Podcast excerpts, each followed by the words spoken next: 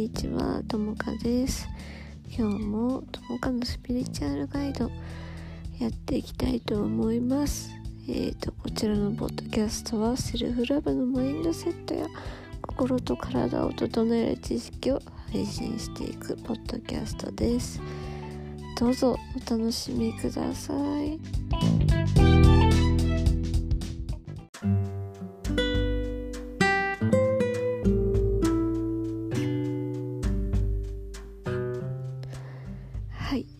さんおはようございます。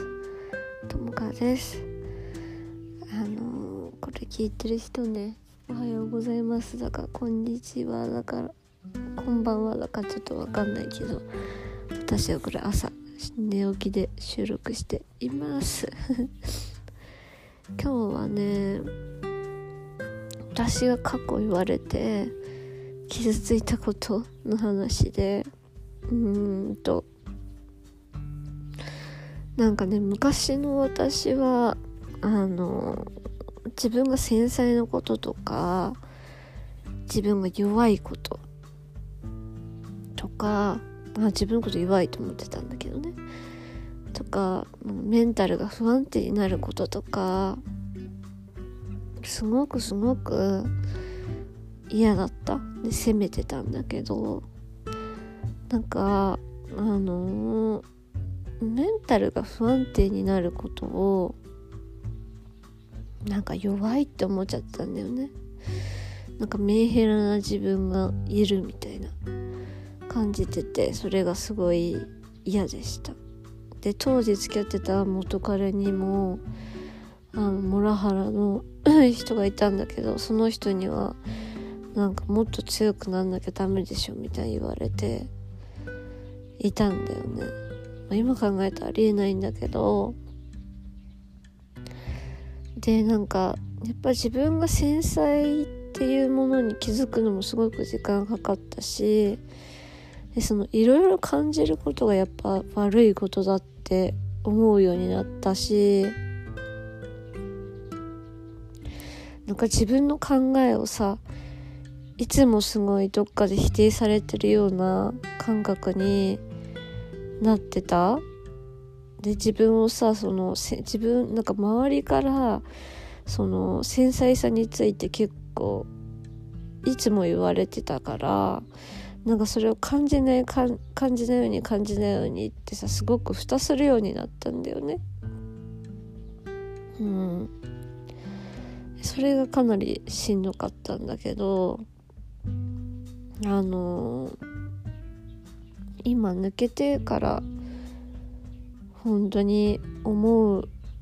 ことはあのなんていうかな本当の強さってさ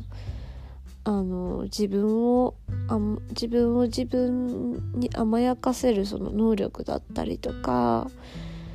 あの相手から例えば否定的な言葉かけられてショックじゃない？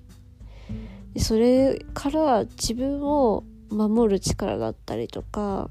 私は当時やっぱ自分がおかしいんじゃないかって思っちゃって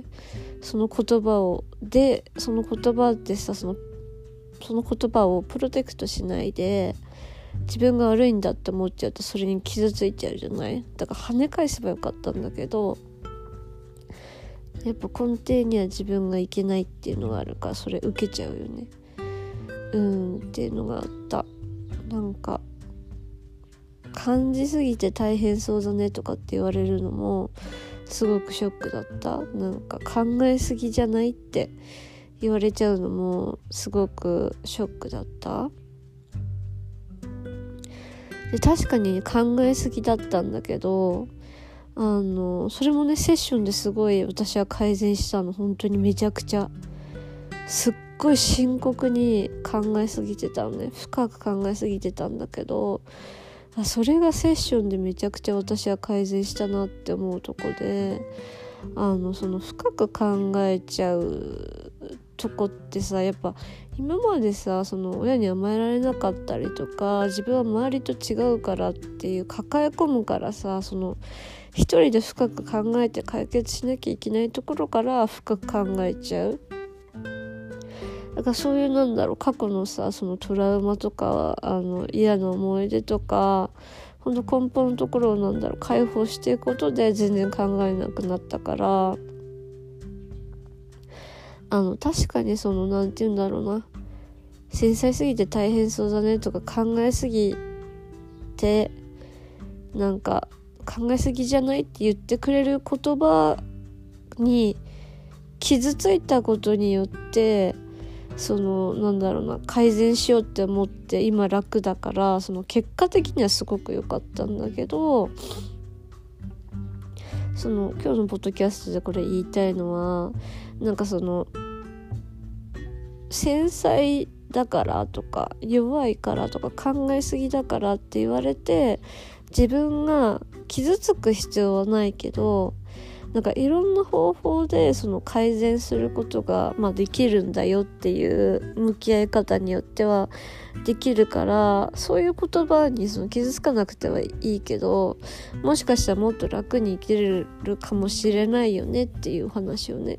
ちょっとしたかったんだよね。で私はたまたまその何て言うの傷ついたからこそ楽に生きれるようになったっていうのがあるけどそうそう心のねやっぱりその捉え方とか考え方を変えるとどんどん深く考えなく深刻になんなくなってくるっていうのかな。なんかもしこれ聞いてねあの全員が全員じゃないと思うけどやっぱアダルト・チルドレンの人あの家庭内の複雑性トラウマっていうのかなが無意識下できっとみんなねある人も多いと思うんだけどそういう人はあの何て言うんだろう真面目すぎるとかあのあります。傾向に。真面目すぎたりとかあとなんだろうな。うーん努力しない完璧主義とかもあるかな。その努力しない完璧主義っていうのはなんていうかな。なんかすごい最短ルートで行きたくなったりとかあの焦っちゃうからコツコツ努力はできないんだよね。だ完璧主義なんだよね。うんとかもあるし。あとアダルト・チルドレンって何があったっけな。なんかまあそのあるんですよねいろいろ。あといっぱいあるんだけどうーん何があったっけ？努力しない完璧主義とかもそうだしそのあ深く考えすぎるとかもそうだしあとまあ人間関係が不安定とかもありますね。私もそうだったけど私の場合はその愛着障害のその愛着障害じゃないんだけどその愛着のタイプがやっぱお母さんとかとお父さんとその心のその愛着の部分がやっぱ育たなかったから人間関係がちょっと大変だったんだけど育たなかったっていうかまあそう環境でそうなっちゃったって感じかな。あの不安回避型っていうのでその対人関係に不安もすごいし親密な関係になると関係になればなるほどありのままの自分が出せないとか嫌われるの怖くてとかねになっちゃうタイプだったかな。昔は。今は違うんだけどそういうのもね本当に自分を愛することとかそのヒーリングの本当にセッションで本当に私は良くなってったね。本当にね。うん。だからその繊細でもいいしあの何て言うんだろうな。傷つきやすくてももちろんいい。でそういう言葉にその傷つきやすいねとかそういう言葉から自分を守ってあげてほしいけどその傷つきやすさっていうのを改善できるよっていう。あのお話をねちょっとしたかったです。あのその繊細で確かになんだろうな。感受性が豊かだとやっぱ一人で感じる力が多いからで優しかったりすると確かに傷つきやすかったりはあるんだけどでもなんだろうな。その傷つけられるっていうのはさ本質の部分で言うとその自分が結局どう受け取るかっていう部分がやっぱりあって私たちってその物事に対して自分で条件つけてやっぱ受け取ってるところがあるから人によってその例えば言われた一言もその受け取り極論ですよ。そのこのあの極論っていうか分かりやすく説明しちゃうとあの受け取り方は自分で決めてる部分があるからその何て言うんだろうな。あのひどいね言葉を例えばまあひどい言葉っていうか傷つきやすいねって言われて前の私はそのそれに傷ついていたけど今傷つきやすいねって言われてもあのそうなんだよねってなってあこの人私のこと理解してくれてるんだなって思うでそういう人に相談したり今してるから実際なんか心配の意味で相手が言っていてくれたりするんだっていうことにやっぱ私も気づいて相手がなんかどういう意図で言ってるかって本当になんか聞かないと分かんないなっていうのがあのある。うん、相手の気持ちとか感情とかはその言葉だけではやっぱり分かんない部分がやっぱりあるからどういう意味で言ったかとかさ聞かないと分かんないし過去の私は傷つきやすいねって言われたらもうなんかやっぱ自分がダメなんだって思ってなんか黙ってその人から距離を置くようにしてたんだけど今の私はな傷つきやすいねって言われたら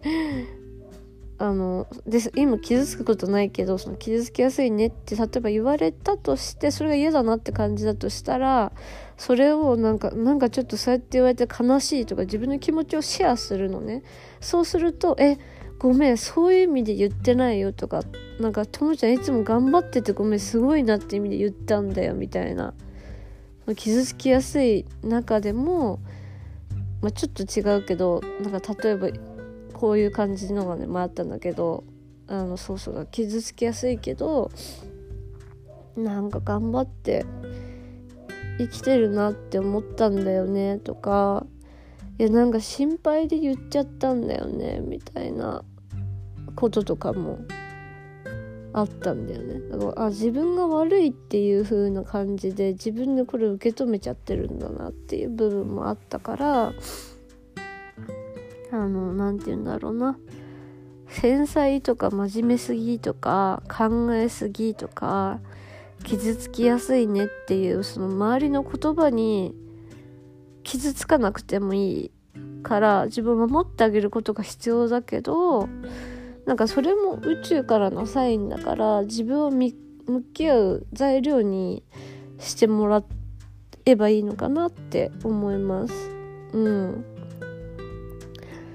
だか実際に傷つきやすいのとかさ考えすぎとか自分が困るもんね。しんどくなるじゃん。ネガティブっていうか深く考えすぎちゃって抱え込みすぎちゃうと。確かにそういう意味で周りは言ってくれてることも多いと思うからあの傷つかなくていいんだけど確かに改善の要素っていうか自分のためにねあの癒していく必要はあのあるのかなと思います。うん。はい。そんな感じです。あのね分かりやすく伝わってれば嬉しいんだけど。なんかね受け取り方って本当に自分で決めてるしかも過去のやっぱり経験から自分はこういう人間だっていうのがすごいさもう何て言うかな潜在意識の中でとかセルフイメージが結構バッて固まっちゃってる人がほとんどだと思うの。でもそれってあの本当に自己認知がやっぱり歪んでる証拠だしなんかなんていうのかな。本来の自分からそのそがれ何て言うのかな離れちゃってるっていうかそういうのがあってなんか本来の自分ってじゃあ何かって言うとするとなんかまずさ本来の自分になりましょうとかなんかありのままの自分になりましょうとかその自分らしく生きましょうとかっていろいろあるじゃない？であれがありのままの自分って何？本来の自分って何？自分らしくって何って迷う人は赤ちゃんの状態を思い出してほしい。赤ちゃん。赤ちゃんの状態ってさもう何て言うのかな？生まれてきた時ってさ何も持ってないけどもう自分は愛されるって確信して生まれてきてるじゃん。誰も嫌いでもないし純粋だし。赤ちゃんってすっごいいろんな可能性秘めてるじゃん。それ。その状態。なんか赤ちゃんって一番そのなんだろう。弱そうに見えるけどあの本当に一番強い状態だからこれからいろいろ経験するっていうので。うん。でそれがなんか過去の経験のせいでって言ったらだけど何て言うのかな。いろんなパワーがさやっぱそがれていくわけじゃない？いじめとか人間関係で悲しいことがあったりとかさ。なんか意地悪な人っていっぱいいるじゃんこの世の中って。だからそういう人になんか今のみんなもきっとさパワーを奪われてるだけだと思うんだよね。でヒーリングのセッションってどういうものかっていうとそのパワーを取り戻す感じだからその赤ちゃんの時100%で生まれたのに過去の経験によってなんか30%ぐらいしか今はパワーがないと思うんだけどそれをなんか赤ちゃんの100%に戻すために生まれ変わるためにヒーリングのセッションでいろんなものを手放していってあのパワーを取り戻すって感じね。うん、だからみんなのスペースには余計なものがある。その自分のパワーと引き換えにっていうイメージかな。うん。ね。はい。あの今日もね聞いていただいてありがとうございます。ね繊細とかエンパスとかが